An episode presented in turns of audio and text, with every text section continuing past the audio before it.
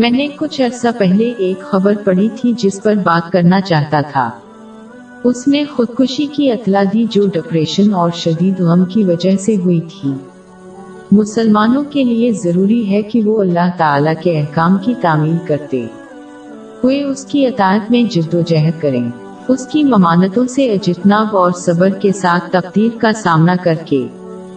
جیسا کہ اللہ نے اس کی اطاعت کرنے والے کے لیے دونوں جہانوں میں اچھی زندگی کی ضمانت دی ہے۔ باغ سولہ آئیت ستانوے۔ جو شخص نیک اعمال کرے گا، مرد ہو یا عورت، اور وہ مومن بھی ہوگا، تو ہم اس کو دنیا میں پاک اور آرام کی زندگی سے زندہ رکھیں گے۔ یہ اچھی زندگی ایک مسلمان کو شدید غم، افسردگی اور دیگر شدید مزاج اور دماغی آواز سے بچائے گی جو انسان کی زندگی کو تباہ کر سکتے ہیں۔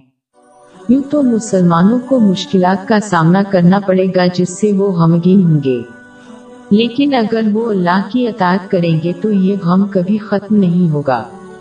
اور یہ طویل مدتی بنیادوں پر ان کی پوری زندگی کو متاثر نہیں کرے گا۔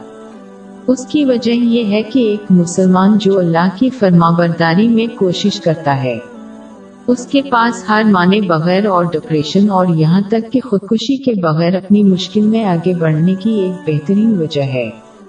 مثال کے طور پر، وہ بے شمار انعامات کے منتظر ہیں جو مریض کو دیا جائے گا۔ باب انتالیس آئی دس۔ جو صبر کرنے والے ہیں، ان کو بے شمار ثواب ملے گا۔ جبکہ جو مسلمان اللہ کی اطاعت میں کوشش نہیں کرتا اور صرف زبان سے مسلمان ہونے کا دعویٰ کرتا ہے، اسے یہ رایا اور اچھی زندگی نہیں دی جائے گی۔